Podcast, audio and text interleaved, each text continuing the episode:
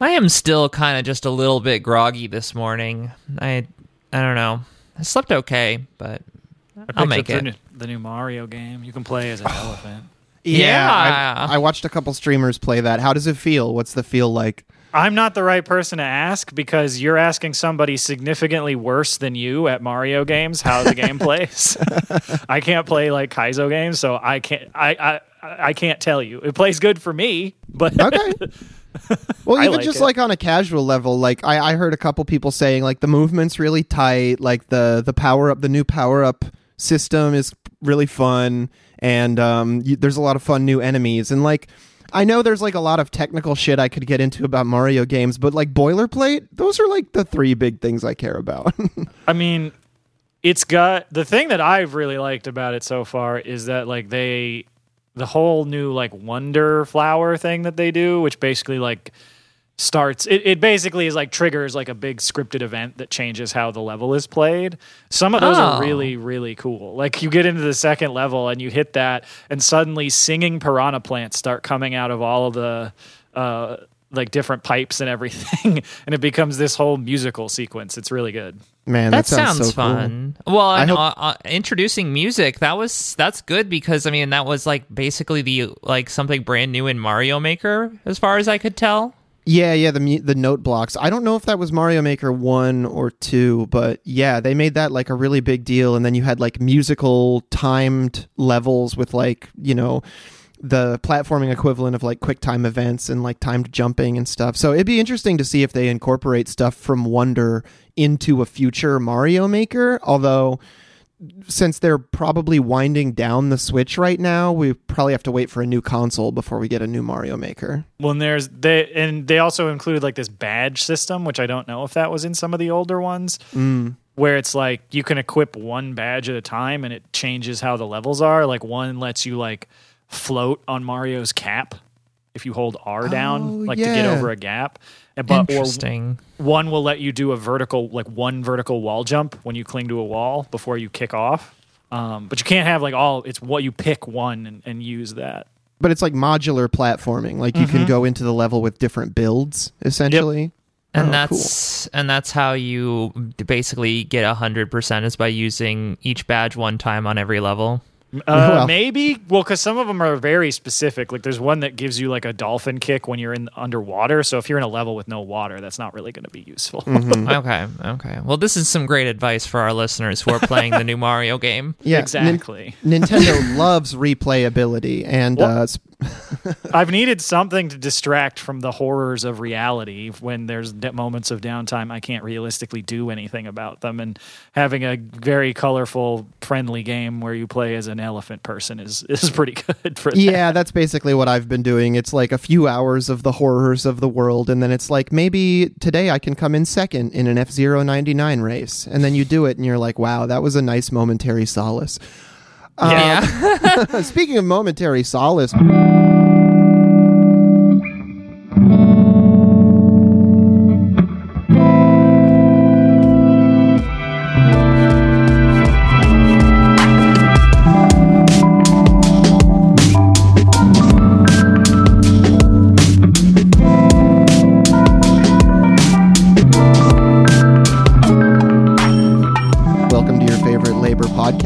Everybody. This is Work Stoppage. My name is John. I'm Dan.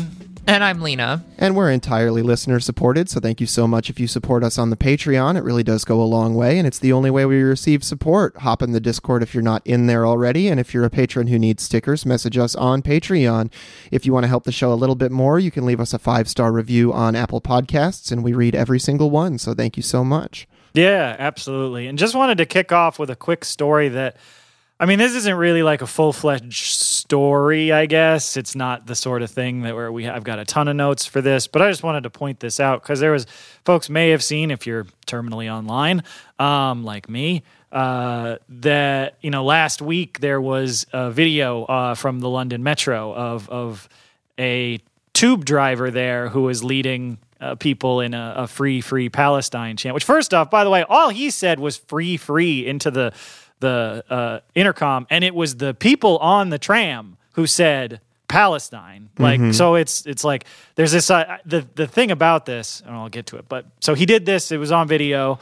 It's great. Um, and then immediately the London Metro suspended the train driver and is being investigated by the police. And so like obviously that in of itself is ridiculous and reflective of the fascist nature of uh, liberalism in this moment. But I also think the thing, and I wanted to point out like the difference between exactly what he was saying and the way that it's portrayed, because I actually think it speaks to why they're cracking down so harsh on it. Because if it was just him and nobody echoed it or people were booing or something, I don't actually think this they really would have done much of anything. Because I think mm-hmm. one of the things that we've seen over the last week or so is that despite the fact that the capitalist ruling classes are all in complete lockstep with their embrace of, of, of genocidal violence in Palestine, really truly exposing that the West is, are the true heirs to the Third Reich that despite that, despite the unity of the ruling class, like it's been made very, very clear that workers are not just being quiet like they have been in the past on this, and that like most regular people don't want this horrible bloodshed to happen. And I actually think it was precisely the fact that it was the people on the train who were completely on board with this and were enthusiastic about it that that is actually what caused, you know, the London Tube uh, the metro company, whatever the government, to to to crack down on this guy because they are losing control of the narrative. This is mm-hmm. how you see, you know, the breakdown of hegemony on this issue, and that terrifies them. And that's exactly why we have to keep doing stuff like this. Well, that that kind of like being scared of the public support more than the actual message thing. I mean, it makes sense from a technical perspective on the British government's part or whatever, but it's also like it's very particularly British. Like you saw them doing this with Jeremy Corbyn too. They never would have run that campaign against him if he hadn't been successfully getting a message out. If he had just been a guy in the Labour Party who was like, I have some good ideas, and they were able to just easily sideline him, there wouldn't have been any call for that. But it's like, when you have movements or you have ideas in your country that go against what the the main narrative is and they actually start to receive popular support you know that's when all the guys in powdered wigs start start to call on their staff and they're like oh okay we actually have to do something about this or my power is going to be threatened Well, and not to say that it's just the UK either. I mean, like that it is definitely a, a thing there. But I mean, we have seen you know the the doxing campaigns, the firings of different people all over the United States and other parts of the West as well. Yeah, I- I will say I have been rather disappointed with the response from the Tube Drivers Union ASLEF because I haven't seen any major protest from the union leadership. Uh, the only comments I've seen were complaining that the police got involved, saying, "Oh, that's ridiculous." But I'm just like, they suspended one of your members for standing up against a genocide. You that you should you should be on fucking strike. like Yeah. uh, where the fuck is the solidarity here? Like what my my, my real thing is my what exact what is the point of having a union if you're not going to back people up in these moments? Like you might as well just get rid of it. Like what the fuck is the point of having it if you're just going to hang your people out to dry during this fucking situation? Yeah, well, and So- also I just had to Google it because I'm not super familiar with UK law, and I know referring to the law isn't really that effective here, but like they have freedom of expression very much the same way that we do in the United States. Like you don't even even outside of the labor context, like what this tube driver did was like perfectly legal, perfectly protected speech, and it violates the 1998 Human Rights Act in the UK to do this. So I mean, it just is. I know, again, like trying to point at the law and being like, but it says is not super effective when unions routinely have to fight to get things in their contracts that say the employer must follow the law, but it's there. Yeah, Yeah. Well, well, we see that in a lot of the contexts around this is that it doesn't matter what the law is. According to, mm-hmm. I mean, the West is going to enact what they are going to enact, and the only way that that's going to be stopped is through that collective struggle. And you're you're you're mostly right, Dan. I, I do think that it is incredibly disappointing that the union has not decided to stand up for this member here, and and it it really shows that uh, the ruling class ha- does have a little bit of that that hegemony that's leaked into our institutions, and that needs to change. Yeah, like look, I'm not saying that the union are the bad guys here. That like they're not, but like that's uh, if your union isn't going to stand up for people in this time, how are they ever going to fight for you know a better the the best contract you can possibly win? Like when it's contract time. Like these are these two things are related and like it's why it's so important that every member of a union be as you know militantly involved in running it as possible so that the union actually represents the people. Like Yeah. ultimately i know the bad guys here are the the racist british ruling class which unfortunately we have a whole story to talk about relating to that. Which is also an interesting story in the is almost like a uh, uh foreshadowing of uh coming patron episode but yeah Yeah, so there was a story that came out this week. Uh, specifically, I, I saw it in Yahoo uh, News, which I had to. I read the headline, and it's one of those ones where I'm like, "Wait, is this like distorting the story? Is this making this seem more ridiculous than it is?" Or, Or is, is this an like an archived article- article from Yeah. 1903? right, Exactly, Right. exactly. Exactly. Those were both of the thoughts that I had when I read the headline, which I should probably just like. The story is just so ridiculous. I had really a lot of trouble believing the headline. Like, this must be tweaked in some way. But no, it's as exactly as ridiculous as it is. And what this story is about uh, is labor conditions in the British Navy. But specifically, uh, this is from a story where the British Navy has apparently decided to end its 100 plus year history, or which they're referring to as a tradition, of exclusively employing Chinese workers in the laundries of their ships. And the reason that behind this move is that the Navy is concerned that the Chinese workers could be spies for the for China. right. We decided to. St- I can't do the British accent. We decided to stop doing racism because it was a national security threat. is what they're saying. I the thing is is like this w- is a, a story that has changed meanings throughout this 100 year time span because originally it was incredibly racist just against you know China in general because this was pre-revolutionary China. And then as China has its revolution it suddenly gets this uh this uh color of uh d- deep anti-communism Well, it, it's it's just it's evolving forms of, of racism. It's it's mm-hmm. just like Yeah. racism through the years because you, you know you had in the earlier period the well of course we can't have British workers working in the laundry that's demeaning. We'll put the Chinese workers who we consider to be lesser as our colonial subjects into that job, and then oh now it's well, we can't have these Chinese people on our on our ships. They're probably spies. Like it's just one form of racism traded in for another form of racism. It's ridiculous. Like, and with the news, it it, it, it came that the Navy has dismissed several longtime uh, Chinese national workers, including one who had been working in the Navy for forty years, purely because their family lives in Hong Kong, and a guy with an incredibly British title, former First Sea Lord Admiral Lord West, uh, who sounds like he should be a villain from a Metroidvania. Their Yeah. Lord is in there twice. Yeah, uh, told the Sun, "quote If it is a question of security, the Navy has no choice. But it's sad, as Chinese laundrymen have fought wars with us. Some have died for us." End quote. What a ghoulish thing to say.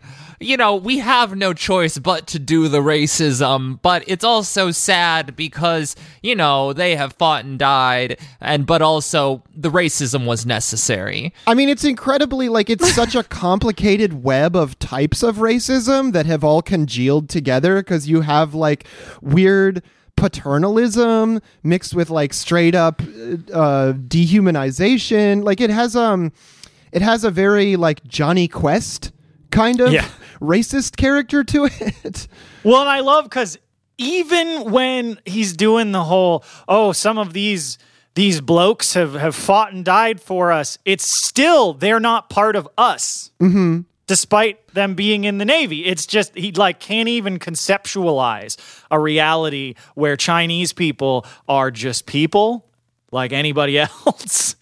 It's it's ridiculous because it's like they they I guess decided like in the late 19th century that it would be uh, proper to allow Chinese workers into the navy, but only as servants. And the fact that they've continued this practice up to 2023 and are only stopping because of like you said, Lina, like this this this McCarthyite uh, like witch hunt is just it's wild. It's like you look at this country and you're like, oh, these are the people going around telling the rest of the world how to act and acting like they are on some fucking moral high ground. Meanwhile, they're still doing this like cartoonishly racist shit. Mm-hmm. So, I mean, it the story just, just begs so many questions like why did anybody ever think it was okay to specific to specify in your regulations only Chinese workers in the laundry, essentially as like that they can only work as servants? And like how do they justify assuming someone's a security risk because they happen to be Chinese? And I think the most important question is how does anyone take the United Kingdom fucking seriously? Like, it's a cartoon show, like mm-hmm. fake country. Well, yeah, and also like in so many ways, this also feels like the prelude to like kicking out foreign students from all universities oh, that yeah. might be from uh, countries that are hostile to our national interests. You know, read mostly China is probably what they're concerned with, and like opening the it's it's so interesting to be like we finally closed the door on this racism policy to do more modernized more effective forms of racism right Yeah, But, no, it's, yeah, it's, anyways. it's absolutely absurd. And I mean, especially in the military, there is a uh, long history in the West of uh, deep racism and, and all sorts of fucked up practices. I'm sure that there are even more that are still being used today that are institutionalized in this way.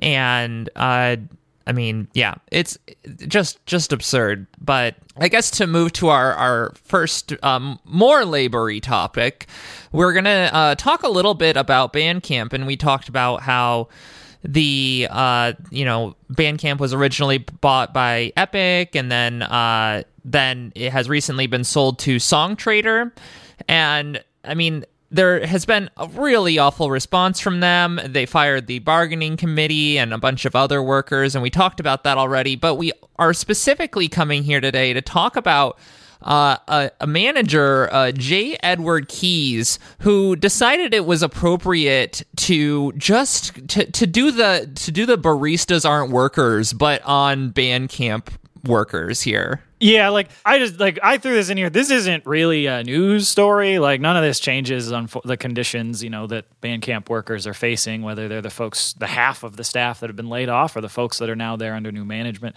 But I really just wanted to highlight what a big piece of shit so many people in management are, uh, and I thought this guy is a really good example. Oh yeah, well, 404 brought us some really uh, interesting quotes from this fucking piece of shit, and they're like really brain bending because he, there's this weird game of position he's trying to play in these quotes, and there's really nothing better to do than read them to you. Uh, he says, quote, there is a strong piece in white collar tech workers who make north of 70K a year, appropriating the language of the legitimately oppressed for anyone with the guts to write it. And he writes this in an Instagram stories post shortly after Bandcamp workers voted 31 to 7 in favor of forming a union. And it's absolutely shocking that somebody in a position like J. Edward Keyes could come out and be like, actually, people who make 70K a year need to shut their mouths, and only people who make 25K a year can ever speak in the language of the oppressed. Meanwhile, how much does fucking J. Edward Keyes make, bro? Right. Probably a million fucking dollars. Yeah, and then like he followed that up with a TLDR, fuck Bandcamp United, and I mean like this is just classic manager behavior. And then That- I mean as and he just I think pointing out that he wrote this on in Instagram stories also highlights the deep irony of the way that he kind of uh, attacks the the Pitchfork article which describes how you know the sale of Bandcamp was destroying it. Uh, where he then responded to that Pitchfork article saying, "quote Please fucking stop writing things about my website, you absolute amateur journalists." And quote. And then, I mean, uh, continuing, there was a, a quote saying, "quote Your childish Twitter-based reporting is hurting people who work here." I'll finish the quote. You are children filing reports based on tweets, and you have ruined my week. Also, fuck Pitchfork forever. You are an anti-intellectual joke. And you're the enemy, and you're and and I'm your enemy for life. End quote. And I, I just had to. oh, I almost I I kind of did stop in a bunch of spots in that quote because of how absolutely ludicrous it is. Just like Twitter based. This is actually I've seen this so many times where people uh, do kind of live. It's like, oh, you're just very online. You don't actually have any concern. Uh, you're ruining my week. You're ru- You're ruining this company, motherfucker. You just fired half your staff. Yeah, it reminds me of the his his tone in the whole thing reminds me of the famous dril tweet. And another thing, I'm not mad. Please don't put in the newspaper that I got mad.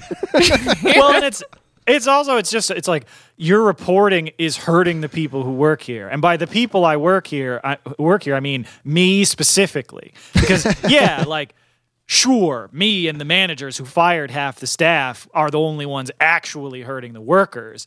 But I wanted to do that without having to feel bad about it. And you're now telling people that I did that. And that means like people know that I'm a piece of shit. And I was hoping to conceal that from people. So I'd really appreciate it if you would stop. That's my Yeah. translation of his idiotic comments. I mean, also just the whiplash to go from literally right next to each other. You are an anti-intellectual joke, and I'm your enemy for life. like nothing, nothing says more like a cool and calm intellectual fella than saying I'm your enemy for life.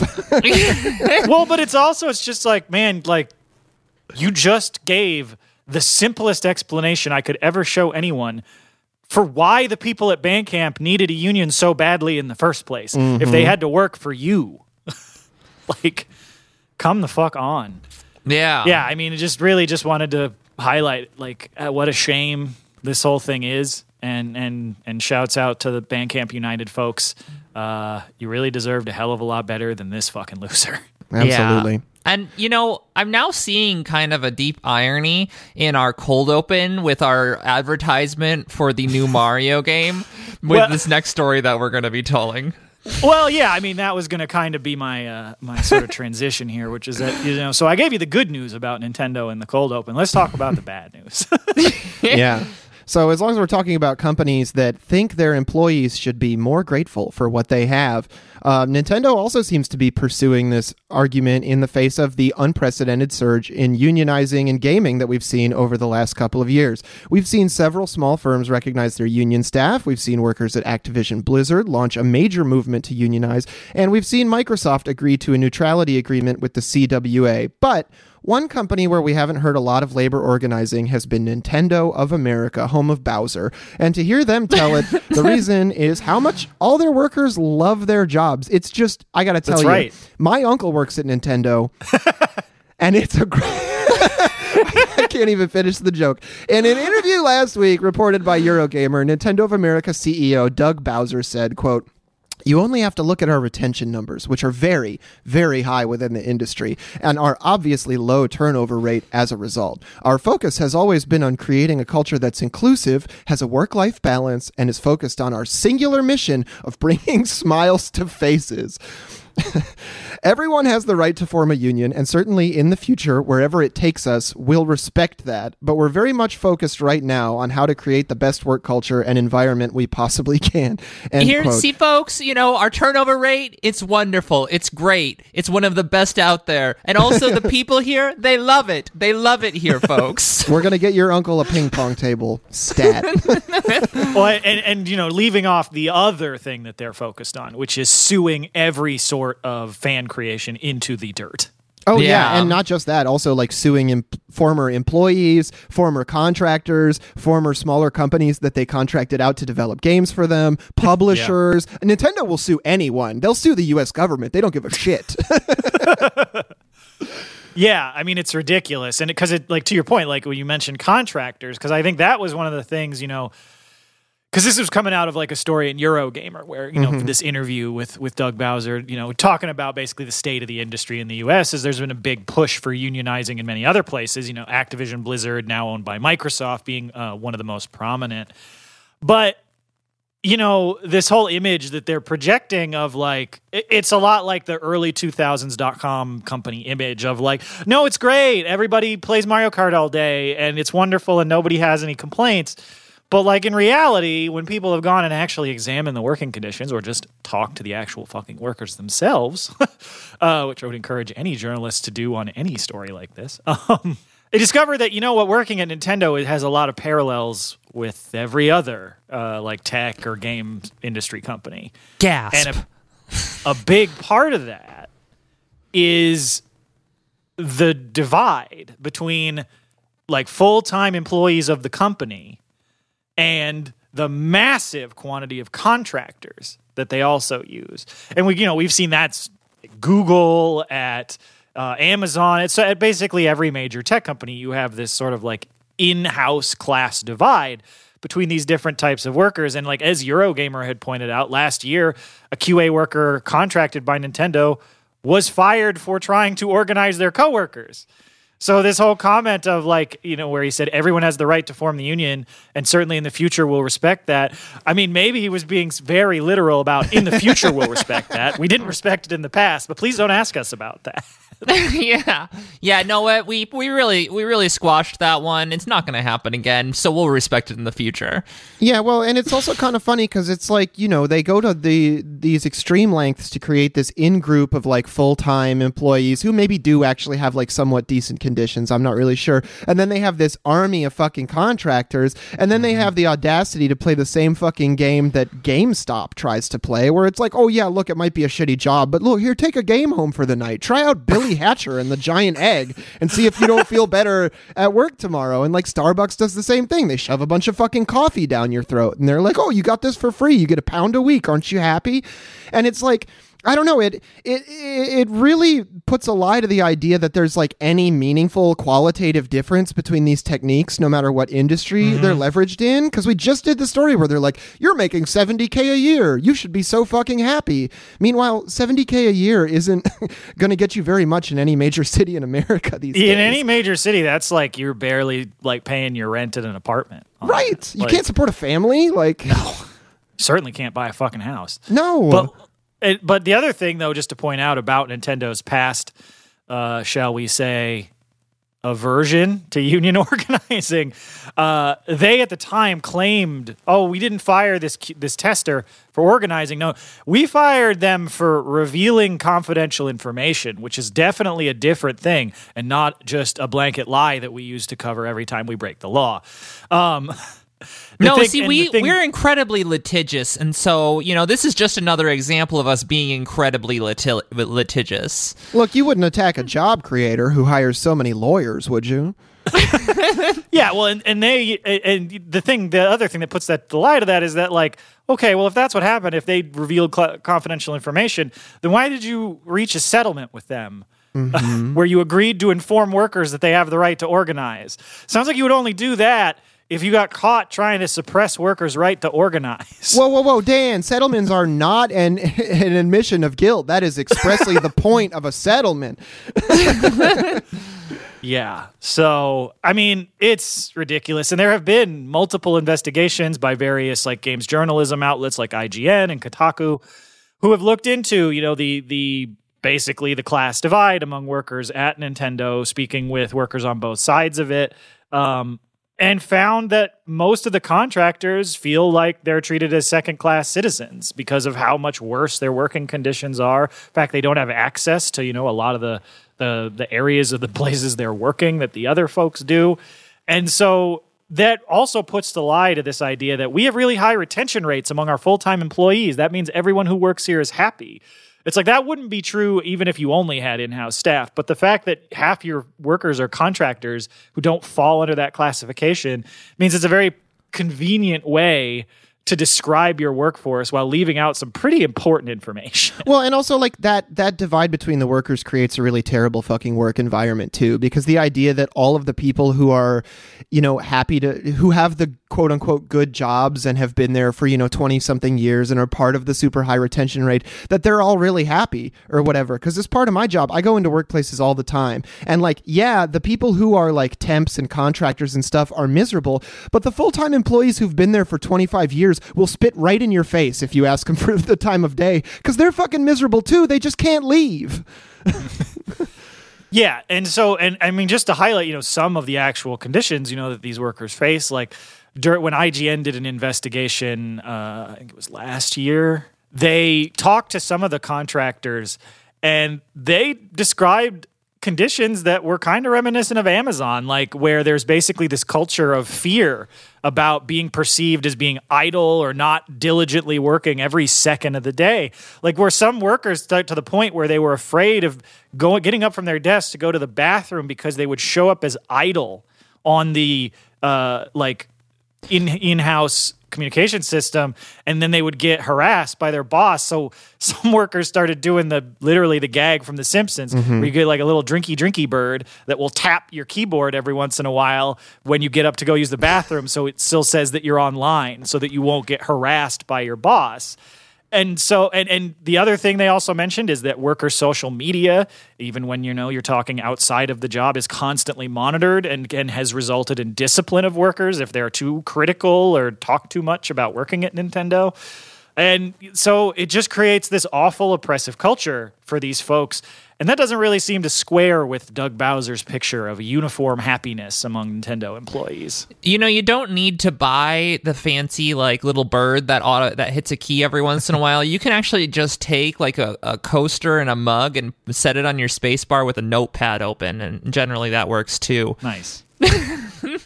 We're giving people the Yeah, well, tips. look, uh, Doug Bowser has promised to make it up to Nintendo employees by providing them all with complimentary Drinky Birds. So,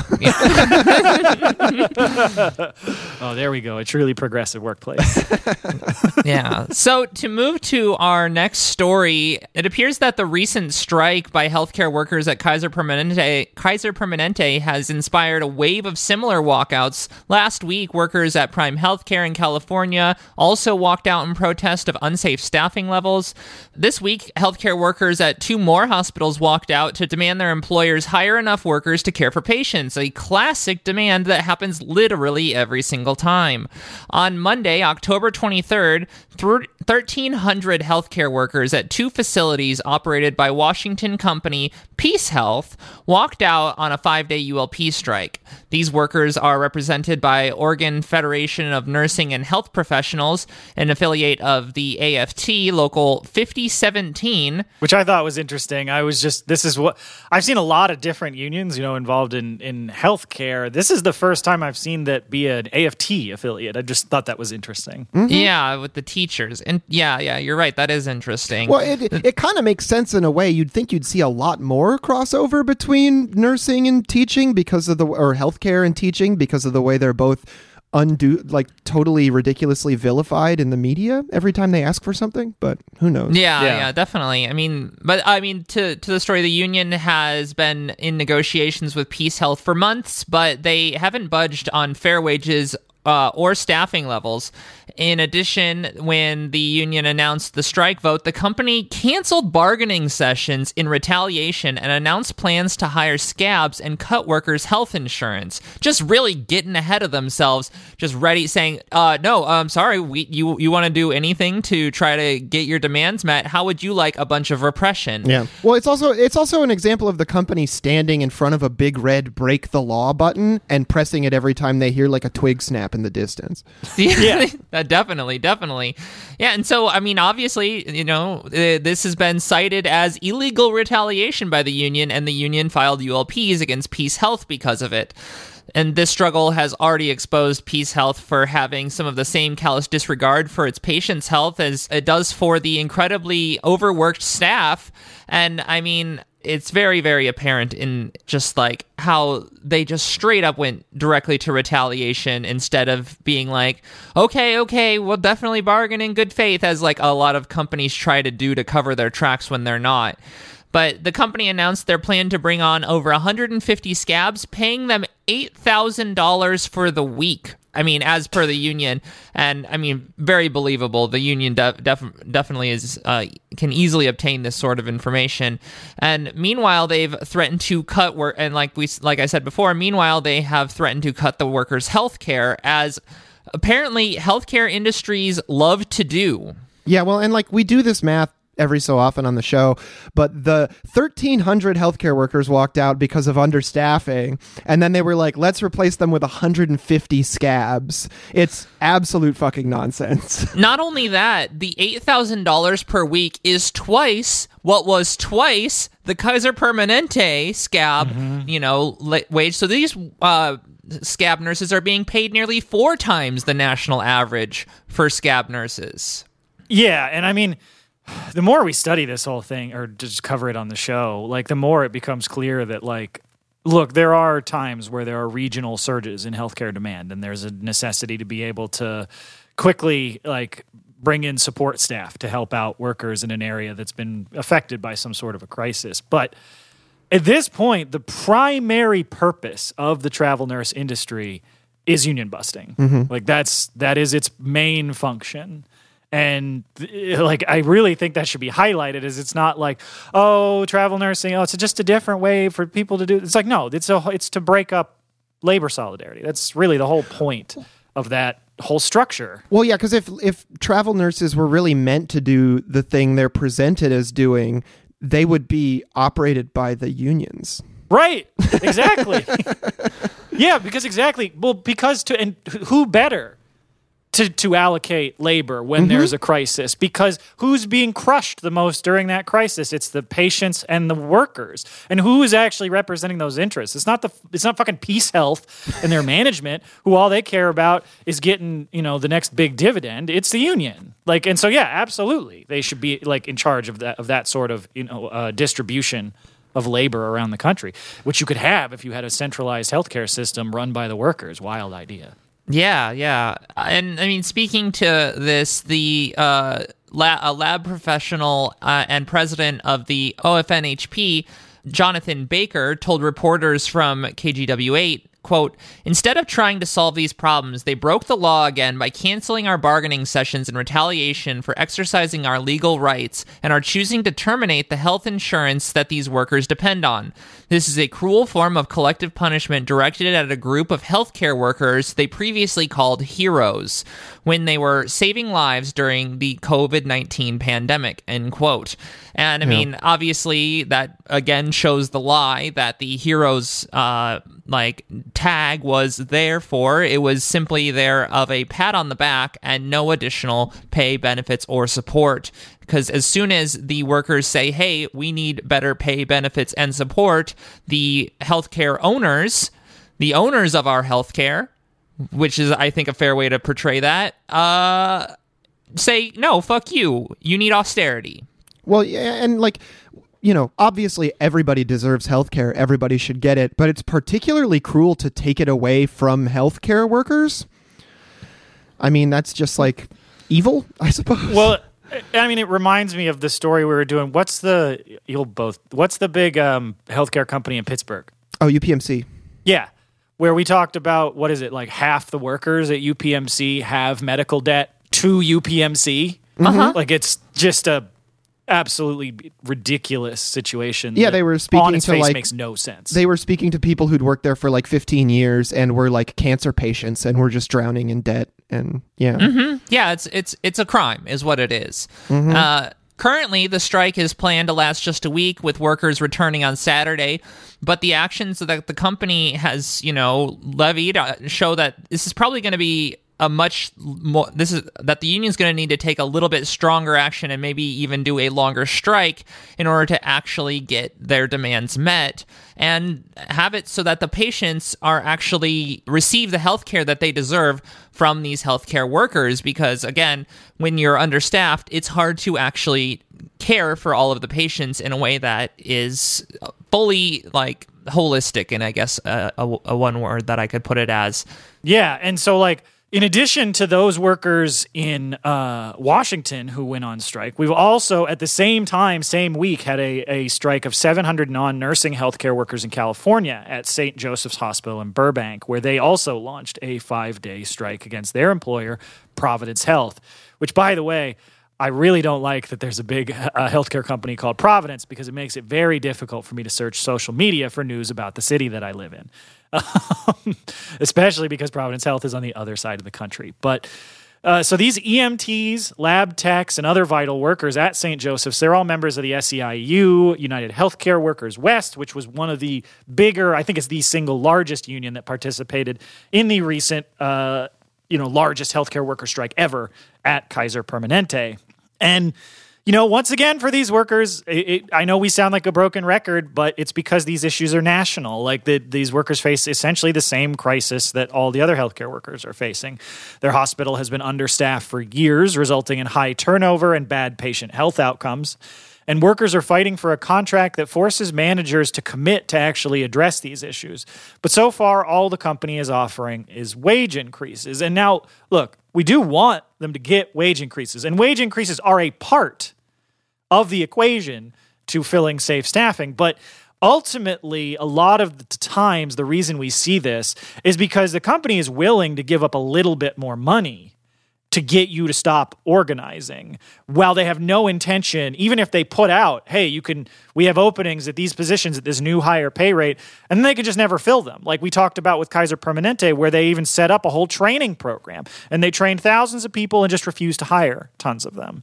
And so while it's very important of course to demand these wage increases and they will theoretically uh, you know attract people to the positions ultimately none of that actually forces the company to fill positions that they don't want to fill because they don't want to pay benefits and all the other things on top of it when they could just try giving the workers they do have a little bit more money to keep overworking them to the ridiculous extent that they're currently doing. And so uh, in a statement from the union, Christian Ion, a lead surgical technician at the hospital, said, quote, we are being intimidated and threatened for wanting to improve our hospital, while Providence executives bargain in bad faith over solutions to our short staffing crisis. This used to be a premier hospital, but we are struggling to give the quality care our patients deserve as we watch staff leave and positions go unfilled. We fight not just for ourselves, but for our patients that depend on us. End quote. And so much like with the, the Washington strike at the PeaceHealth facilities, Providence announced uh, earlier this week plans to operate using scabs during the strike. So, much like with the other strike, I imagine that we'll probably have to see an escalation of action from the workers in order to actually force the company to recognize that they actually need to do something about the safe staffing crisis. Absolutely. As we have been doing for quite a while on this show, next we're going to be following up with Starbucks Workers United, uh, which is providing a pretty interesting story because they're not just standing up as uh, some of the loudest voices uh, against genocide in the U.S. labor movement, which it has been awesome to see such a big and active union really mobilize and and take that you know what is unfortunately considered a political stance uh, and be on the right side of things there. But they're also continuing their fight against their union busting employer.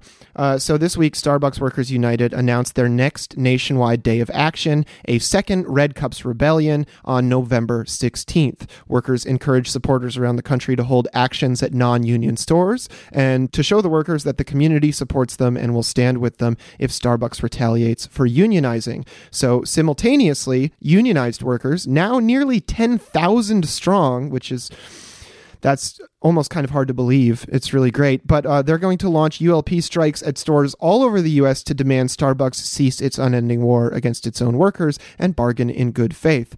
And in order to do this, the union has launched a website for supporters to sign up to attend one of these events near them or to stage their own.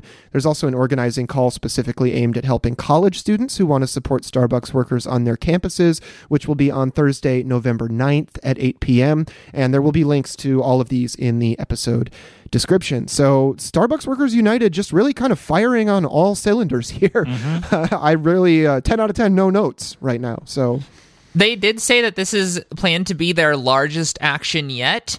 They mm-hmm. are really ramping it up because they have been constantly pushed down by the repression of Starbucks. And no matter who their, you know, their ghoul is at the top, they are not stopping with any of these union busting tactics. And they're the workers are forced into this position of, you know, actually having people do actions at non-unionized stores I mean, I originally I remember when they were like, "Well, no, we're not gonna do non-unionized stores yet because we don't want to have them like start sending union busters to stores that might not have that to scare people who aren't inoculated." But at this point, they have been like the the campaign is clear. It Starbucks mm-hmm. is doing doing crimes. I'm not actually I shouldn't even equivocate that because they are literally doing crimes. But like really it's it's time to stand with Starbucks workers here and so you know, follow that link in the show notes. Yeah, and like just so folks know, like even though you know, obviously there's been far fewer stores that have filed for election this year compared to last year. That's largely just because the numbers we saw last year were like unprecedented. Mm-hmm. um, they, they're still every week uh, there are new stores filing for union election, new stores winning elections. So the drive continues. Uh, and definitely, you know, on November 16th, when this uh, happens, whether you've got a union store near you who is going to go on strike who you can support, or a non union store where you could go out and show that the community st- supports the workers and, you know, help boost that confidence that they might have to organize, uh, there's opportunities, considering there's 9,000 stores all over mm-hmm. the country, uh, for folks to really show their support either way. Um, but one real quick thing, I, you know, while we're talking about cafe workers, just wanted to have a very quick update for folks from last week's episode, uh, where uh, y'all talked about the union drive by workers in Maine at the uh, Portland cafe chain Coffee by Design. And this week we had a quick update. Uh, they did have their card check, and the Owners have voluntarily recognized the union at all three stores, so all three workers will now officially be unionized and represented by LIUNA Local 327. So congratulations to those workers, and you know we look forward to hearing about a successful first contract negotiation in the future. Yeah, absolutely. Congratulations to them. And then also, uh, kind of in what we do not get to follow up on very often is kind of the legal the legal goings on of labor law here in the United States, where the NLRB has issued a new, de- stronger definition on joint employers, and this is going to be very important for a couple different industries. But I mean, we talk as often as we can about how weaker, weak labor law is here in the United States, and one of the biggest uh, problems being that of the ability for huge companies to abuse the label of independent contractors to get out of any responsibility for their employees whatsoever. This week, the NLRB finally did issue a new rule clarifying the definition of a joint employer arrangement aimed at preventing corporations from, you know, like McDonald's and Amazon and XPO Logistics from mislabeling their workers as contractors. Uh, in a press release announcing the rule change, the NLRB explained, quote, under the new standard, an entity may be considered a joint employer of a group of employees if each entity has an employment relationship with the employees and they share or uh, co-determine one or more of the employee's essential terms of, of conditions of employment, which are defined exclusively as, and they say exclusively as, and then list a huge number of mm-hmm. things, and I'm going to go over that right now. One, wages, benefits, and other compensation. Two, hours of working and scheduling. Three, the assignment of duties to be performed. Four, the supervision or performance of duties. Five, Work rules and direction governing the manner, means, and method of performing duties on the grounds for discipline. Six, the tenure of employment, including hiring and discharge, Amazon. Uh, and seven, working conditions related to the safety and health of employees. End quote. That is literally like, uh, like, I don't know. What are we missing from that list? Are we missing something from that list? Well, it's I mean it's it's important because like this is the thing. It's like the the because the previous rule, which was issued in 2020, just before the end of the Trump administration, which made it easier for companies to evade responsibility, it it, it listed that the the the the joint employer must have quote substantial direct and immediate control mm-hmm. over workers conditions which was basically interpreted as if a, an employee of a direct employee of amazon is not the direct supervisor of an Amazon delivery driver, then even though the fact that the company controls every single one of those seven categories that you listed, Lina, well, because it's not an Amazon employee directly telling them, it's the owner of the DSP who is getting it from an Amazon employee. Mm-hmm. Well, that therefore Amazon's not a joint employer, which is of course ridiculous. So, so the functional bit of language in this is the uh, has an employment relationship with the employees, and they share or co-determine one or more of the employee's essential terms and conditions of employment. Yeah, and the fact that it's one or more, right. not all of them. You don't have to do this torturous test where Amazon can be like, "Oh, we don't set when you fire an individual. We said all these other things, but not that. So you can't count us as a joint employer. It's literally, it's just like Except for any of these things. In Amazon's case, they do determine if people are fired. In Amazon's yes. case, they determine literally every single one of these conditions. There is not one thing on this list that Amazon does not directly or indirectly control through contractors. Well, yeah. and when I think about places like McDonald's, I mean, the assignment of duties to be performed, I mean, the uh, work rules and direction governing the manner, means, and methods of those duties performed performed uh, and the grounds for discipline. I mean, there, there's that. There's the hours and scheduling. Well, maybe not hours and scheduling, but wages, benefits, and other compensation are definitely on there. It, it's very easy. So that that that basically destroys the franchise franchisee model, right? Well, especially item five work rules and directions mm-hmm. governing the manner means and methods of the performance of duties and the grounds for discipline that's i don't i can't think of a franchise where the the the franchise corporation does not control those things. Like that's kind of the definition of what a franchise is, which is good because the whole concept of franchising, the whole, again, the only reason it exists is to evade labor law. So the fact that that part of this more or less eliminates the ability, or should, and we'll get into that, mm-hmm. should eliminate the ability of of companies to hide behind the franchise system is one of the like biggest potential benefits of this change. Yeah, because that's like uh, uniforms and like company mm-hmm. branding around the store and and making mm-hmm. employees say like the weird company motto when they greet customers and stuff. So right, exactly. Yeah, and I mean, the, hopefully this leads to a, a, much easier unionization process for many people who end up at these franchisees or subcontractor companies. And I mean, the Teamsters themselves have been very excited about this. And I guess not only them, we shouldn't be surprised about this, but the USSW as well, with mm-hmm, you know mm-hmm. concerning around food work and and all that. As we talked about, you know, just McDonald's is one example, but there are uh, literally all of the other fast food companies as well who fall into this uh, category. But we do have a quote from Sean O'Brien. Yeah, so Sean O'Brien, uh, obviously president of the Teamsters, said on October 27th, quote, for too long, multinational conglomerates have been hiding behind subcontracting and outsourcing so they can dodge accountability and deprive workers of their full employment rights under the law. This is the whole reason Amazon implemented its delivery service provider model to avoid the burdens of liability, responsibility, and justice. Franchises and independent contractors were not created so deep pocketed tycoons could write off the debts they owe to society and their workers. We're glad the federal government is recognizing that. Most importantly, if this rule is properly applied, applied. It should guarantee corporations like Amazon cannot avoid their obligation to collectively bargain with their workers when they choose to join a union. End quote. Uh, the only critique is that franchises and independent contractors were actually created yes. so deep pocketed tycoons could write off debts. That's specifically the reason for their origin. yeah, I mean, it's like what? It's a pass. Like he's making a general statement mm-hmm. for the mm-hmm. general public. But yeah, like from a history perspective, it's like, no, that is why those concepts were created. But it doesn't really matter. Like, uh, you know, this this has a lot of potential. Like this could really change how organizing is done. And it, it could be a breakthrough for organizing in fast food. It could really help break open the dam for like groups like the Teamsters to organize Amazon delivery drivers.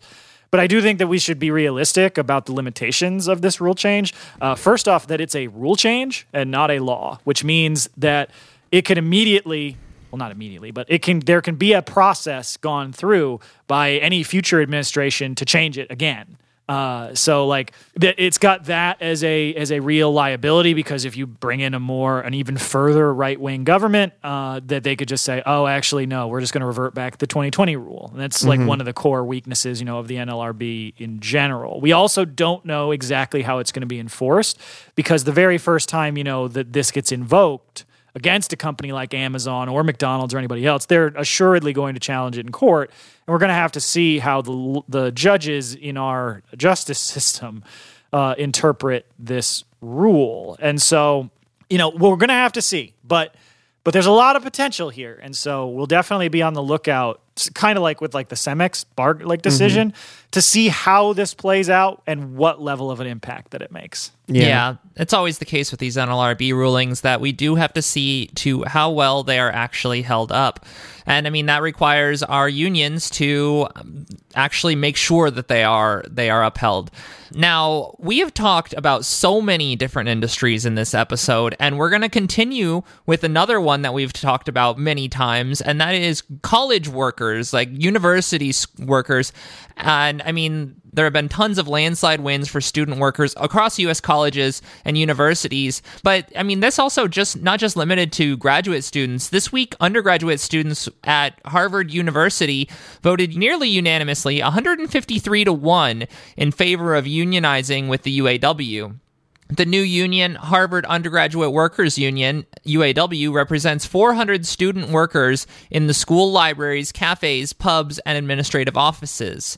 Uh, HUWU UAW will, uh, will work closely with its fellow workers at the uh, HGSU or the um, graduate student workers, as they are affiliated with the exact same local UAW 5118 and share an executive committee. This close relationship will allow undergraduate workers and graduate students to work and uh, graduate student workers alike to act in concert and use their unity to increase their leverage. Uh, one notable exception, uh, keeping the unions from being truly a wall to wall union, is that the workers will be forced to separate academic workers, like undergraduate workers in academic offices, as well as non tenure track faculty, into separate bargaining units. Efforts are underway to organize both groups of workers. Yeah, so this is really cool. Um, always amusing when you see one person standing against a union. Yeah. Which is just like, oh, hey, I found the least popular person in the office.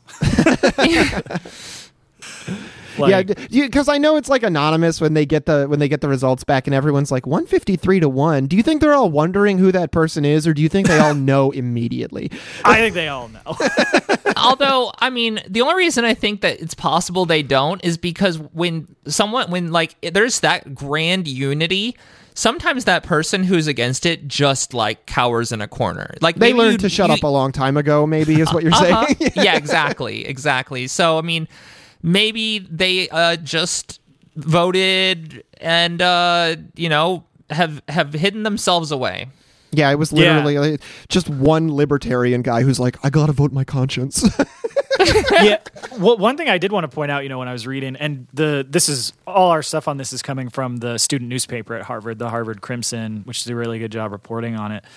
Uh, was that they noted that you know you'd see 153 to one as close as unanimous as you can get. You figure, oh, this must have been a cakewalk organizing, but they did have some challenges, including the fact that when they went to the university to get the uh, when they went and applied for their union and they were required to be given the official voter rolls basically the listing of everybody employed in the bargaining unit uh, by the school.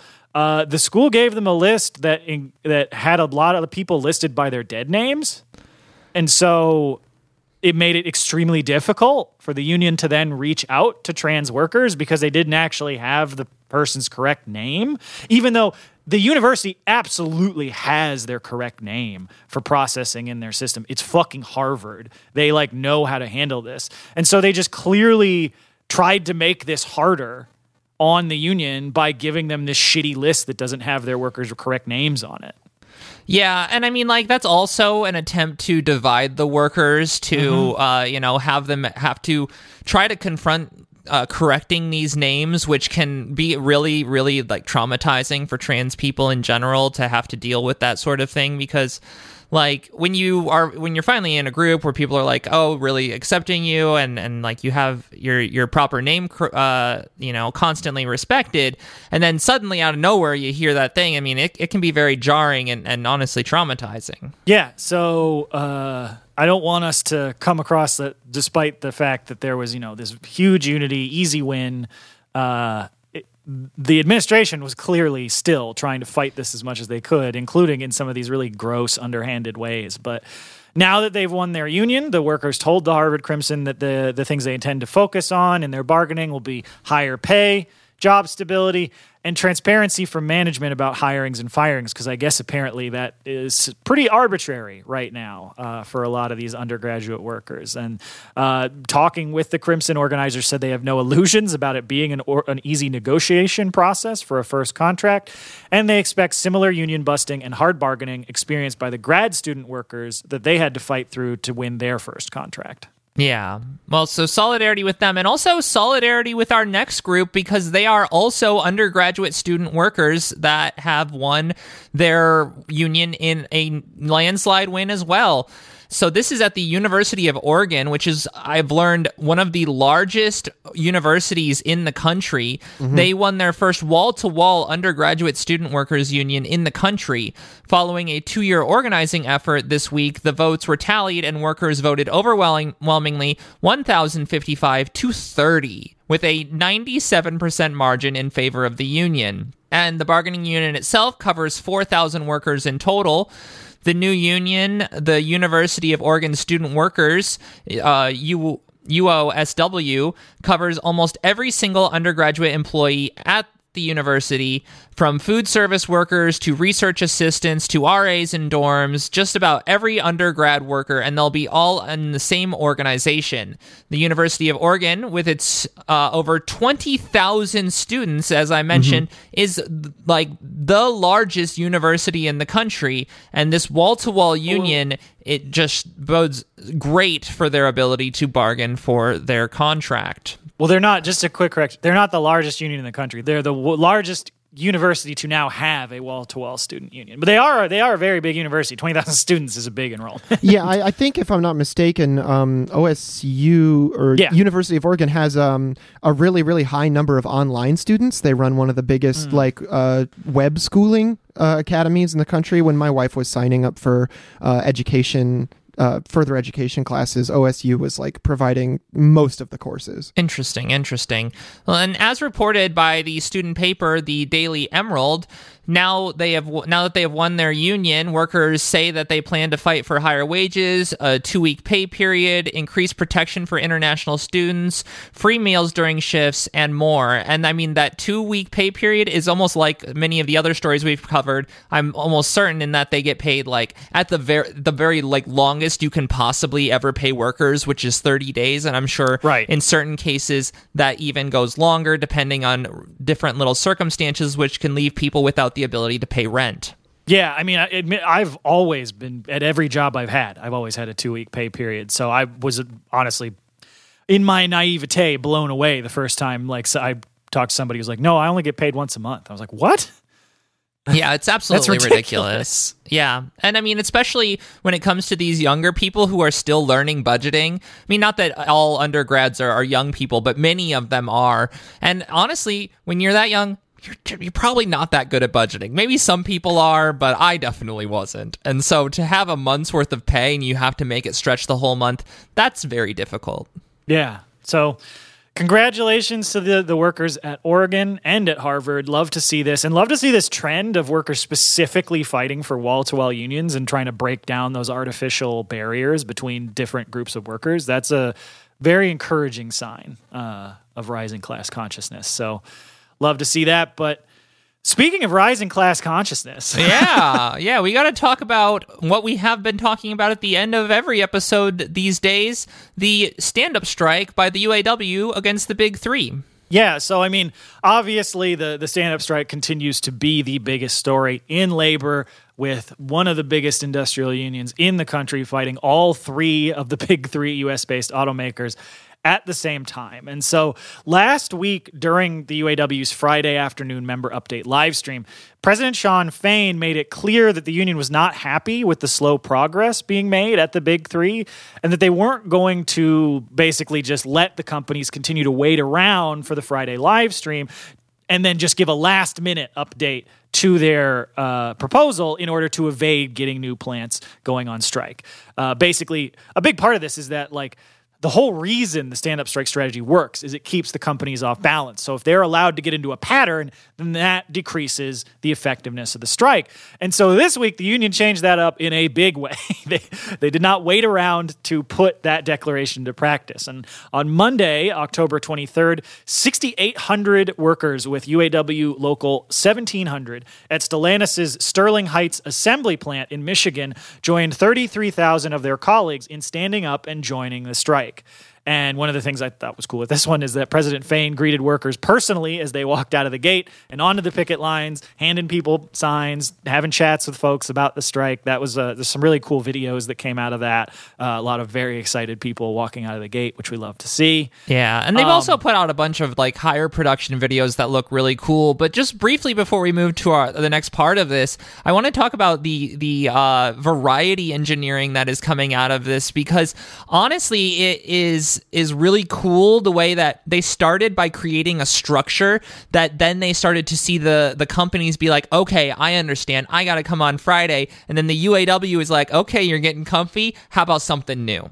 Yeah, yeah. I mean, I would almost compare it even more to like John Boyd's OODA loop, where it's like as soon as you notice yeah. that your your enemy is mm-hmm. like confident in their activity, the first thing you should do is undermine their confidence in doing that next mm-hmm. thing. Yeah, absolutely. And so like uh, this plant, specifically the Sterling Heights assembly plant, is Stellantis' largest and maybe I saw differing reports mm-hmm. on this. Uh, their most profitable factory in the country. Uh, because it produces the extremely lucrative Ram series of pickups, which everybody sees all over the place. If you, you know somebody, if you see a giant truck and it's not an F one fifty, it's probably a Ram, uh, and it's by far Stellantis' best selling vehicles in the United States. And Shawn Fain explained that while Stellantis had made some progress at the bargaining table, they continued to lag behind both Ford and GM in the dollar value of their proposals. And so, to encourage them to rectify that situation, uh, the union decided to make sure that they would pay attention and uh, took their biggest and most profitable plant out of business. Hell yeah. And so, in a statement announcing the expansion of the strike, the union said, quote, Despite having the highest revenue the highest profits, North American and global, the highest profit margins, and the most cash in reserve. Stellantis lags behind both Ford and General Motors in addressing the demands of their UAW workforce. Currently, Stellantis has the worst proposal on the table regarding wage progression, temporary worker pay, and conversion to full time, cost of living adjustments, COLA, and more. End quote. So I called the fuck out. Yeah, and I think that that was also pretty apparent just the when we presented the updates on bargaining last week that Stellantis was clearly the furthest behind and also doing some of the more uh, aggressive repression of people on the picket lines. Mm-hmm. Yeah, they were the first ones, I believe, to hire uh, armed guards. Uh, to harass workers on the picket line. They've been, I think, they were the first to start using scabs at the the parts distribution centers mm-hmm. from their white collar workforce. So yeah, they've been particularly aggressive in trying to combat the strike. And uh, so the UAW has escalated in turn. And so, you know, local 1700 members actually told Labor Notes reporters that they've been eagerly awaiting the call to join the strike.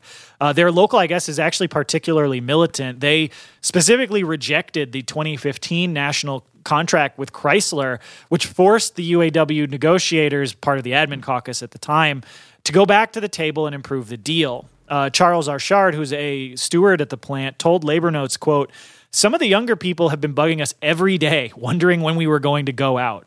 We understand General Motors and Ford came to the table with some more concessions, and Stellantis didn't want to do it, so we hit them where it hurt. End quote.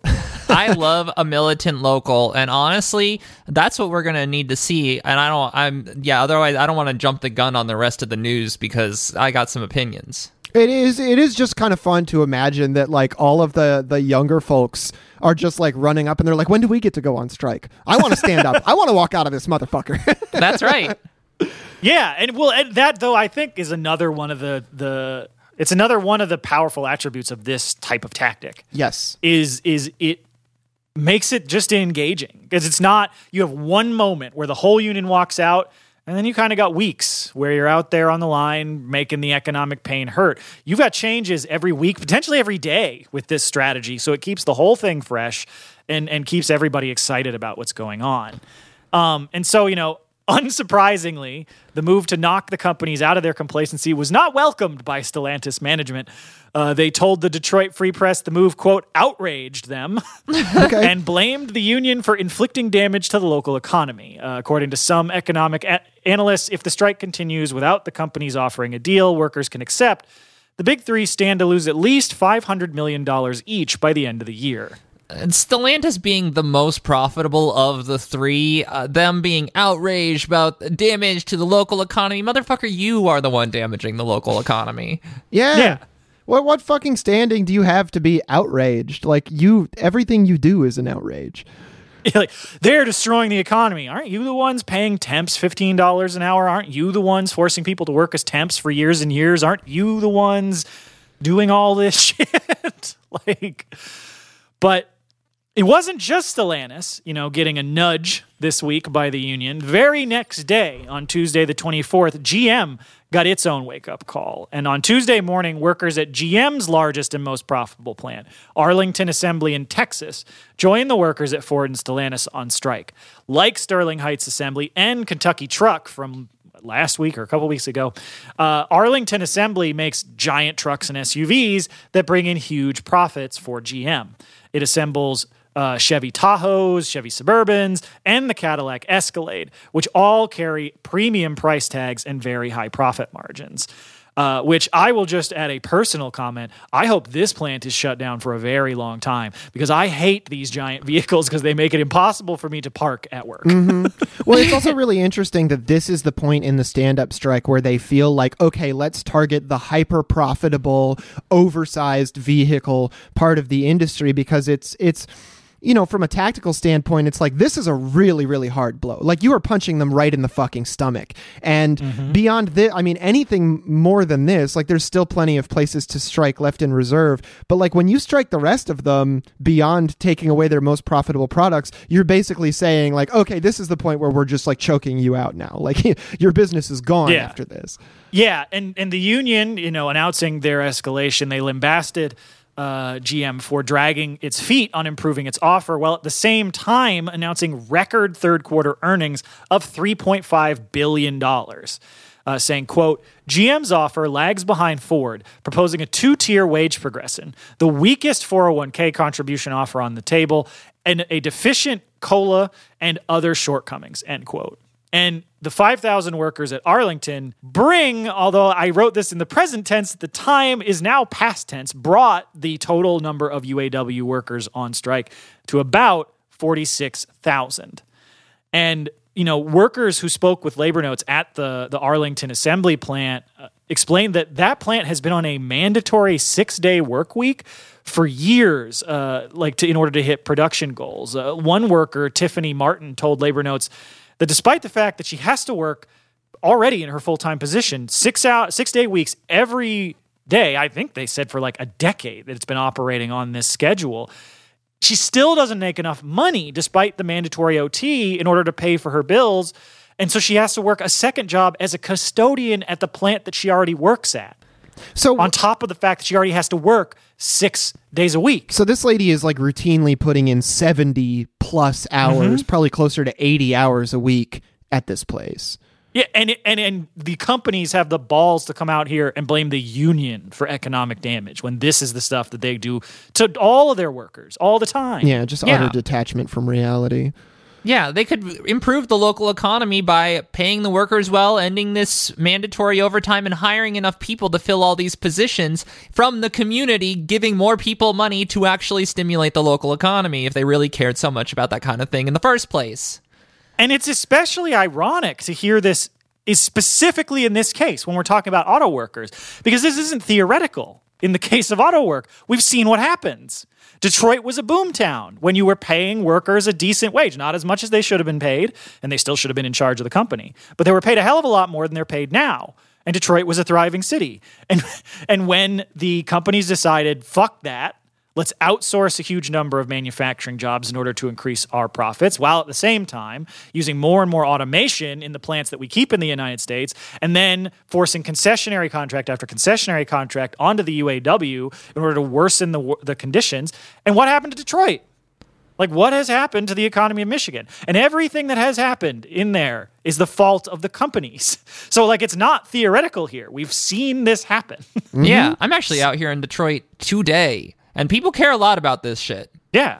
Yeah, well, I mean, it used to be a fucking cultural capital of the country until it was deliberately destroyed by corporations and their friends in the government. Yeah. I mean, there's a actually, uh, Michael Moore did a really, really good uh, documentary uh, about that. Um, Michael Moore, classic Michigan guy, makes great points sometimes. That's a that's a good way of describing. it. but uh, one other thing, though, this strike has actually had ripple effects around the world, uh, which has forced other workers in other countries to take action. Uh, on s- last Saturday, October twenty first, GM informed Brazilian auto workers over Telegram that they would immediately begin laying off workers at plants in Sao Paulo. In response, on Monday, the workers' union, I believe the metal workers' union, announced a strike at three GM plants in protest of the firings. About 4,000 workers operate the three plants, building engines and transmissions for trucks and SUVs. And GM announced the layoffs that would affect over a quarter of these workers, a, a total of 1,200 jobs. So this isn't like they're laying off 20 people. Mm-hmm. Like it's it's a big chunk of the workforce. And the union contract that these workers have with GM stated in black and white that the company was not allowed to do any major layoffs until the contract expires in May of next year. And so, really, this is a strike against GM for breaking their own contract. And in a statement, the Brazilian Metal Workers Union said that the strikes will continue until the layoffs are canceled and GM agrees to abide by the job security provisions of their contract. That is a incredibly strong statement, and I mean, makes me think that uh, GM is going to have to give in on this, especially as the strikes here in the Imperial Core are ramping up, and really the solidarity across the, the, the world is ramping up. Yeah, absolutely. I mean, I saw I saw like solidarity messages that were coming into the UAW from I believe workers in Bangladesh. It's been really like cool to see the the attention that this strike has gotten from workers around the world. But getting to the part of the this discussion that I'm sure many of our listeners have been waiting for because we had a lot of news early in the week uh, for the UAW this week. Uh, I've been talking a lot about GM and Stellantis, and I haven't talked a lot about Ford. And there's a reason for that, which is that after those escalations on Monday and Tuesday, where the UAW took both GM and Stellantis' biggest, most profitable plants out of commission, Wednesday we got another major announcement, but not a new strike. It, it was that they have reached a tentative agreement with Ford. Uh, President Fain said that Ford made major moves in the early days of this week to get a deal in order to prevent another major plant, likely the River Rouge facility, a legendary plant uh, uh, that has long figured in the history of the UAW and just organization for auto workers in this country generally. That fear of that plant being shut down on top of Kentucky Truck, on, top of all the other plants that have already been shut down, really forced Ford to come back to the table and agree to terms that the union bargaining team uh, feel were are good enough to actually put to the members for a vote.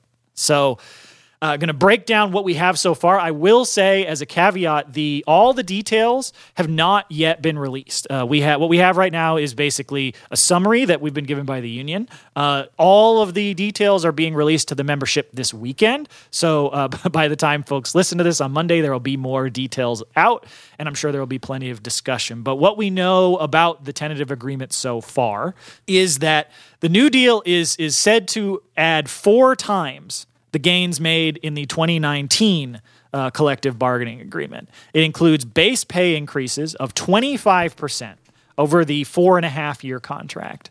Uh, and that's for all workers currently on the deal. However, I to really characterize the actual wage gains in this, you also have to take into account that the tentative agreement includes a full restoration of 2009 era cola, which was lost, you know, during the government involved uh, bailouts of the auto industry.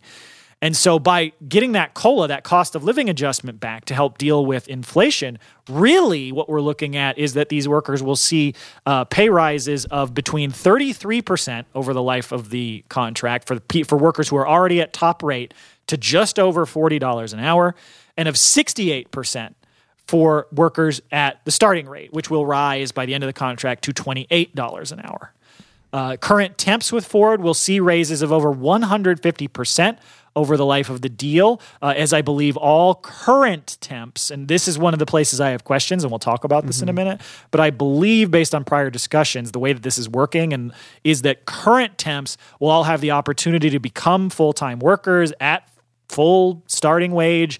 Um, within 90 days of ratification of a deal. And that, of course, will result in gigantic raises for those workers. Um, the contract will result in in raises when you take it all into account. This like the 25% base, you include the COLA. The raises in this contract over four and a half years, according to the UAW, exceed the, the, the gains made in the previous 22 years combined. So basically, the entirety of the 21st century so far to this point, the gains in this contract exceed those. And of the raise, too, that's another big part of this. 11 workers will get an 11% raise immediately upon ratification to make up for how low raises have been in the past. And then the rest will follow along the four and a half years. What I love about that is that it's not a a, a ratification bonus. So often we talk Right. about why it mm-hmm. should be a raise, and that's exactly what the UAW got here. Yeah, well, and it, it speaks so much to the effectiveness of democratic organization and democratic leadership to get a four year TA that accomplishes at a five and a half X rate what the previous leadership was able to accomplish. Right. Exactly. And uh, other things in the in, in the tentative agreement currently right now at Ford, if you start there as a worker, it takes you eight years to get to top pay rate. With the new TA, that rate is cut more in, than in half. Now workers will reach top rate in three years within the lifetime of this contract. So if you are starting at the very beginning, you will get to the top rate before the contract expires. Uh, it eliminates tiers at, I believe, what is the Sterling Axle is, I believe, the plant right now that currently has the the really really shitty wage tier. And so workers there, if this TA is ratified, will see some of the largest individual raises of, I believe, like eighty five percent because it just moves them onto the it gets rid of the tier and moves them onto the main progression. The deal. And this is an area where there's a lot of questions. There was mention of gains to retiree health care, pensions, and 401ks, but not a lot of details. Um, and that's an area that I've seen folks online asking a lot of questions about. Um, so I think this weekend we'll get an opportunity when the UAW releases, you know, all the info to the members. They'll find that there'll be a chance to go over that, and workers will have a chance to decide if like what's in there is sufficient or not. And so, uh, one of the other big things, huge. This is this is I think one of the biggest wins, and I haven't really seen it talked about as much. Is it does include the right to strike over plant closures for the first time ever, which is a, a an enormous win in my in my view anyway. Yeah, no, it absolutely is, and it will, uh, will allow workers to do what the workers in Brazil are doing now. Mm-hmm.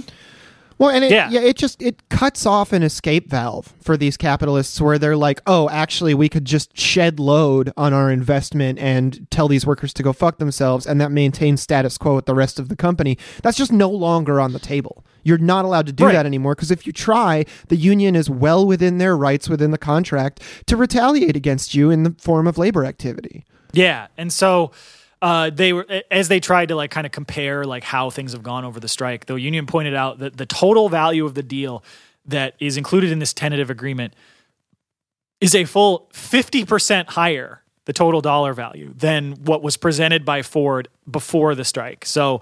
I mean, demonstrating how much you know was able to be won in just I think 41 days, I, I believe, from the the start of the strike to the announcement of the tentative agreement. Yeah, Uh, now, on the live stream, of course, you know, Shawn Fain emphasized repeatedly, uh, multiple times, that while, you know, he thinks that the TA is great and has a lot of historic wins, that ultimately it's the members who get to decide. And they're the only ones who get to determine whether this deal is good enough or whether, you know, there's more to be won from Ford and if workers should go back out on that. And so this weekend, there's going to be, there's a conference basically of the leadership of their, like the Ford Council of, so all the like local leaders and, and and folks that have been on the Ford negotiating team will all get together. They'll review the contract, decide whether or not that group wants to approve it to the membership.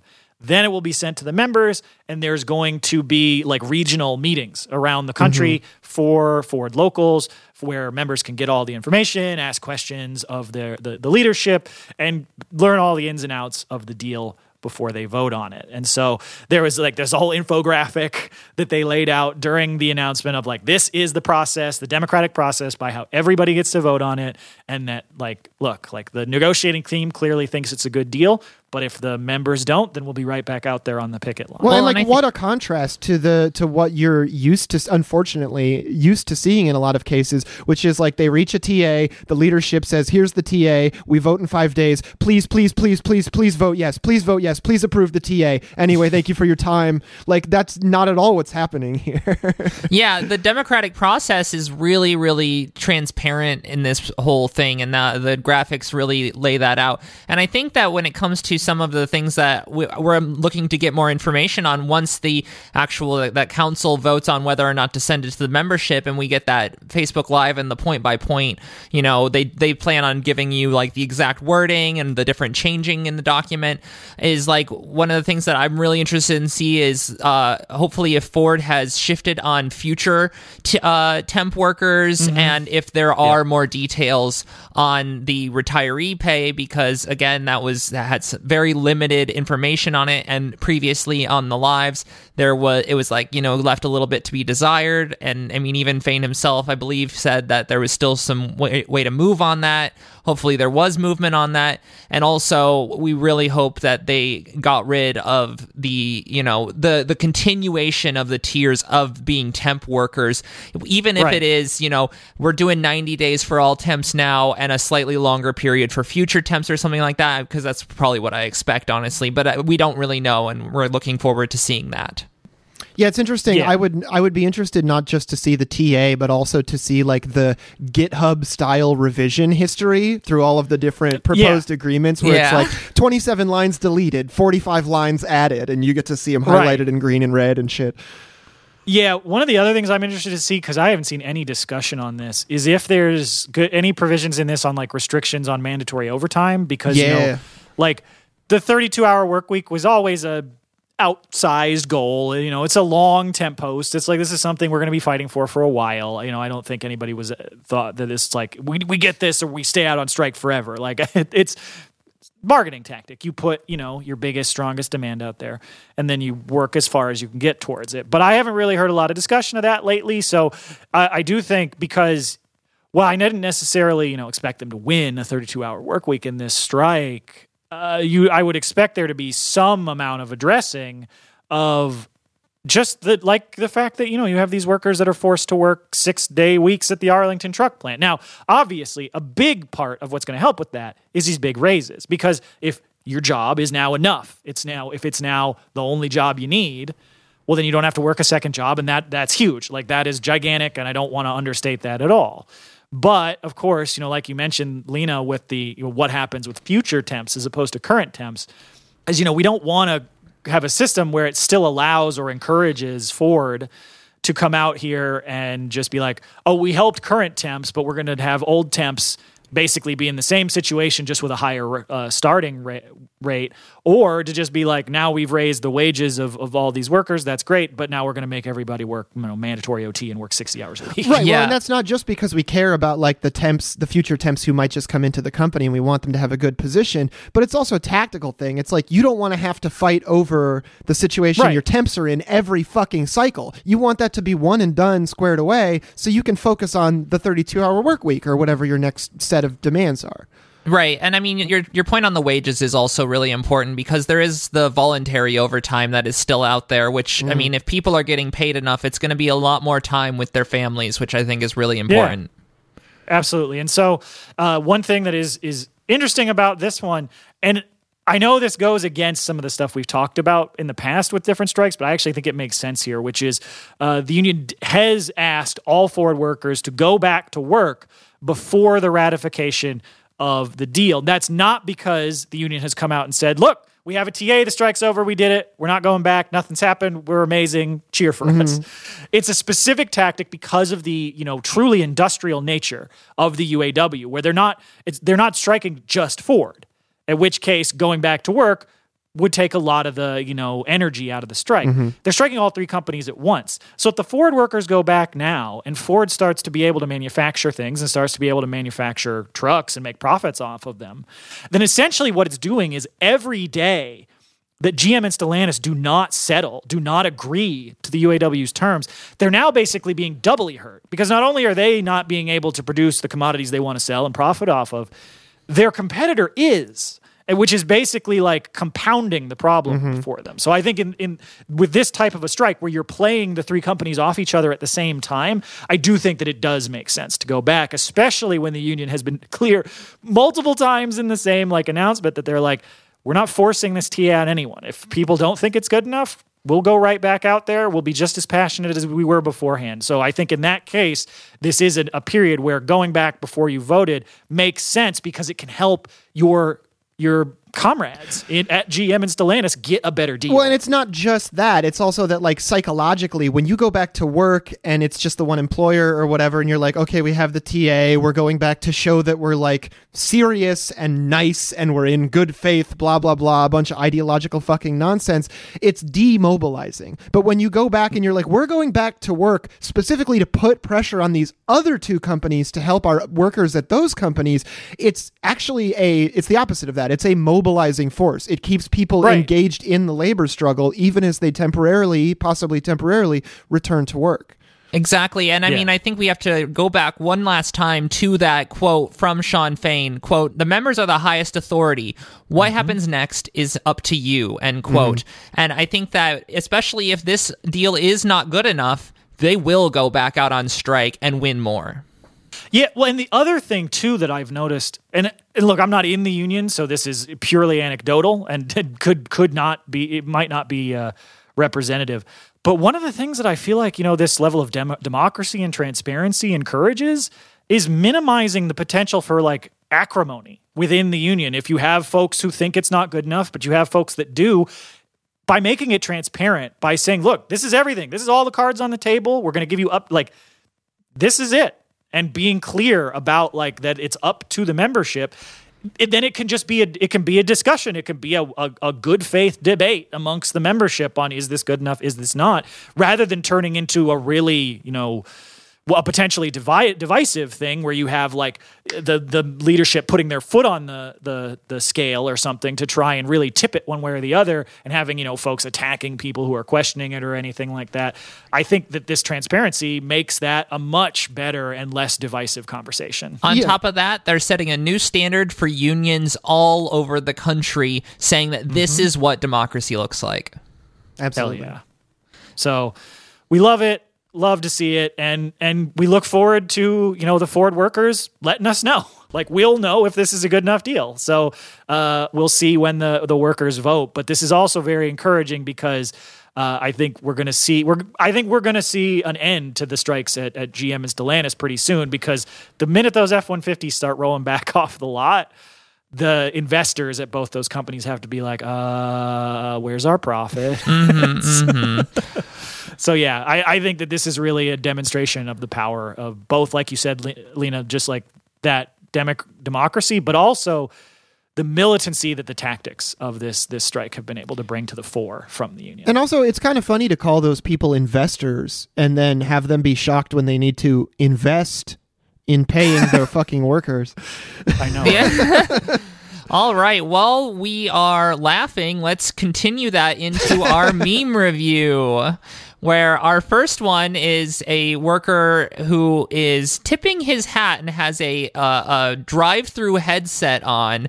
Looks like they're at some sort of coffee place, uh, like a, a, Dunkin' Donuts of sorts or something like that. And the, the text on this one is me after a customer tried to pay for the person behind them in drive-through, but I took that money as a tip. and especially if you work at fucking Baskin Robbins, which it seems like this this person does. Yeah. Take any fucking money you find on the floor, quote unquote, anytime you can. I love this because especially as I know people be like, "Hey, I wanted to pay for the person behind me."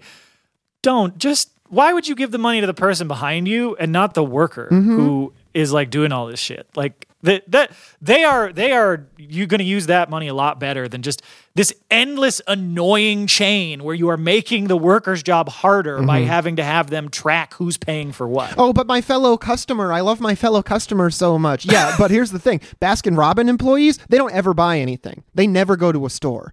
So they don't need the money. I'd rather give it to Chuck behind me with his six kids who are each going to order a chicken tenders basket. So yeah, anyone tries to do the pay it forward stuff, just take it as a tip. Yeah, just That's stick that shit in your pocket. Uh, well, speaking of good advice, our, our next uh, meme is just a dril tweet, which is always a wellspring of uh, good posts. And this one just says the Middle East is complicated because it's bad to support it's bad to support smothering orphans in hellfire, but I also really want to graduate Harvard. which Yeah. reminds me of now that- I will say this is not to denigrate Harvard students. It's No. actually to cheer on the Harvard students who have been brave in the face of absolutely ridiculous and vile attacks from from Zionists in the area. Uh, but yeah, dril has been all over this. Yet another one that was just like, I can't believe I've been fired from Goldman Sachs for for not supporting a genocide, the one good genocide. apparently. Like, it also right? reminds me of that Onion headline where it's like the Onion proudly supports Israel because it seems like you get in less trouble for that. and so like because that kind of rolls into the next one which is uh the one of the rare good uses of AI that I've ever seen, because uh, folks may have seen the absolutely ludicrous, just ri- ridiculously cringe uh, propaganda that's been being put out by the Zionist uh, entity to that is just using AI generated like Harry Potter villains and are just like Lord Voldemort thinks Hamas is too bad. yeah, Uh, ridiculous.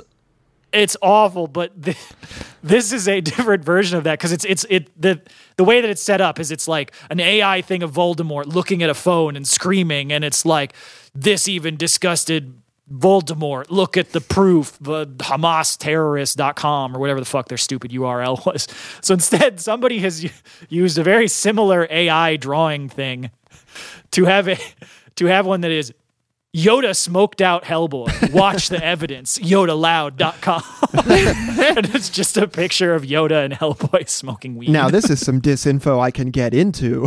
That's right. That's But- right. Which, like, I know it's stupid, but it's like, this is frankly better quality than the actual, like, propaganda ads oh, are. It's, Oh, did, did you see it's bizarre living in this timeline. Did you see the post from Netanyahu like late last night, early this morning, where he's like, "We finally have evidence that Hamas is using hospitals as headquarters," and then it's like they play a bunch of like 3D rendered mobile ad looking footage of like guys like T posing and walking around some tunnels under a hospital, and it just says like 3D modeling based on intelligence gathered by such and such services. It's like, this is not evidence. This is not evidence of anything. This is a 3D like like check out um like weirdly shaped man devours a bunch of other weirdly shaped 3D models of men and then it's just a link to a cool 3D world post on Twitter.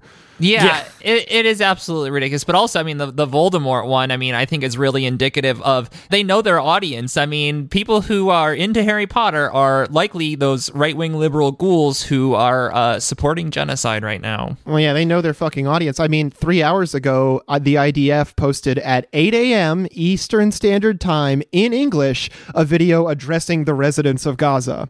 So, is that video really for the residents of Gaza who don't have any fucking power or internet right now? Or is it for you, the Americans? Mm-hmm. Yeah. Anyway, don't believe anything coming out of that shit. And uh, then our next one is a uh, classic, uh, like uh, cover of of Capital kind of post, but uh, the Yeah. it's the sign "Notice must be customer at all times" because that is the kind of world we live in. And then the actual title of this book is "I fucking warned you, dude. I told you, bro." A critical analysis of capitalist production by Karl Marx.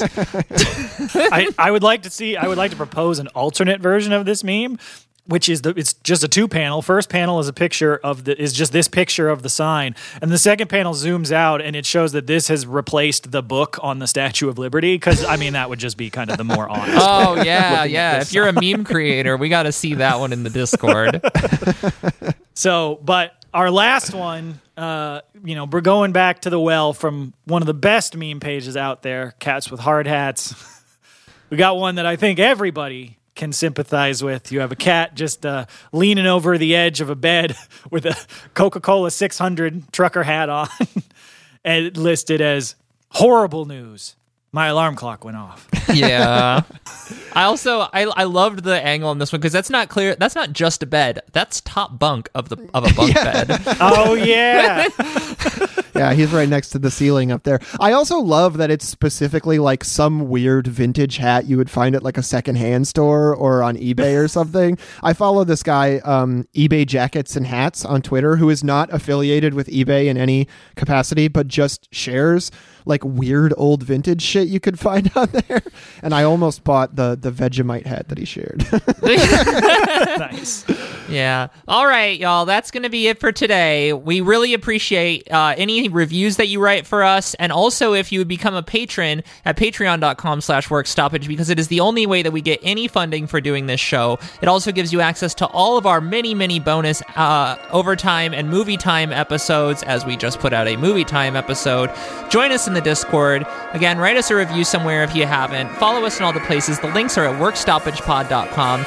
Listen to BB Beep Lettuce. Listen to Red Game Table. And as always, labor peace is not in our interest, and solidarity forever. Solidarity. Solidarity, everybody.